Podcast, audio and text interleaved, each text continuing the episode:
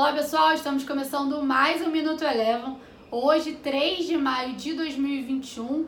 O mês de maio começou com um desempenho positivo para o índice Bovespa, que subiu 0,27% na sessão de hoje, após ficar oscilando entre leves altas e leves quedas ao longo de todo o pregão. O movimento de alta hoje por aqui foi puxado por conta dos bancos. Itaú teve uma valorização aproximada de 1,4% e Bradesco subiu em torno de 3%. Já na ponta contrária, um dos destaques de queda ficou por conta das exportadoras, no movimento de rotação setorial com trocas de posições dentro de carteiras semanais. Aqui no Brasil, essa semana vai ficar atento à decisão de política monetária do COPOM, que acontece na próxima quarta-feira, e também a temporada de divulgação de resultados do primeiro trimestre de 2021, que segue a todo vapor.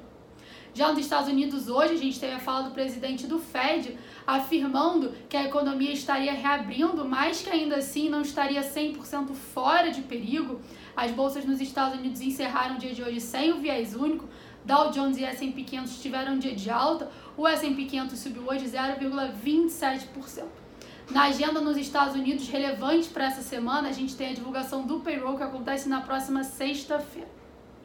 Passando agora para o dólar desvalorizou frente aos seus principais pares pelo mundo e aqui no Brasil não foi diferente.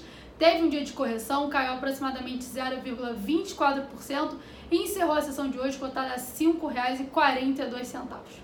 O enfraquecimento do dólar pelo mundo favoreceu o petróleo. O petróleo Brent teve um dia de alta, subiu aproximadamente 1,2%.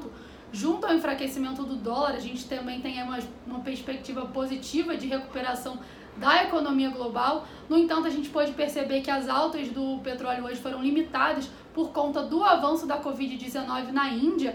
Lembrando que a Índia é a terceira maior consumidora global da commodity. O Minuto Eleva de hoje fica por aqui. Se você quiser ter acesso a mais conteúdos como esse, inscreva-se em nosso site www.elevafinancial.com e siga a Eleva também nas redes sociais. Eu sou a Jéssica Feitosa e eu te espero no próximo Minuto Eleva.